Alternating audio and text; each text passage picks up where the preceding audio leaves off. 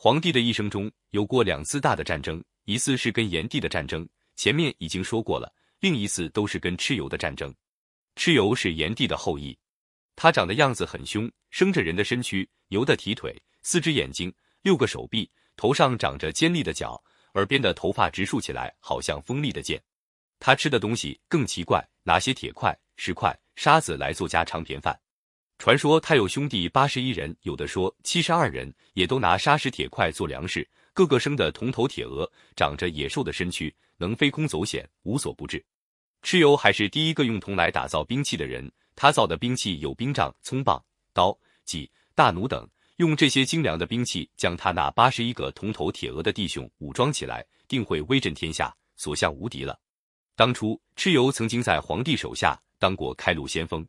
炎黄大战，炎帝失败后，蚩尤又跑回到炎帝身边，对炎帝的失败很是愤愤不平，劝炎帝东山再起。炎帝感到自己力不从心，又恐怕涂炭生灵，便没有答应。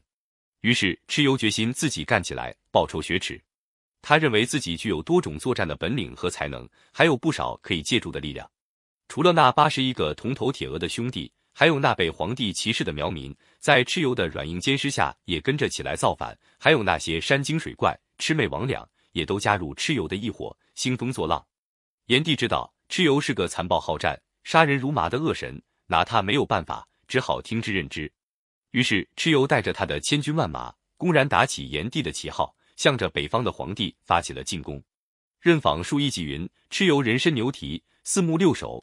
耳必如剑戟，头有角，石铁石。太平御览卷七八引龙鱼河图云：蚩尤兄弟八十一人，并受身人羽，铜头铁额，石沙石子。由此看来，蚩尤一伙是颇难对付的。因为蚩尤是炎帝的后裔，所以人们认为这场战争实质是炎黄大战的继续。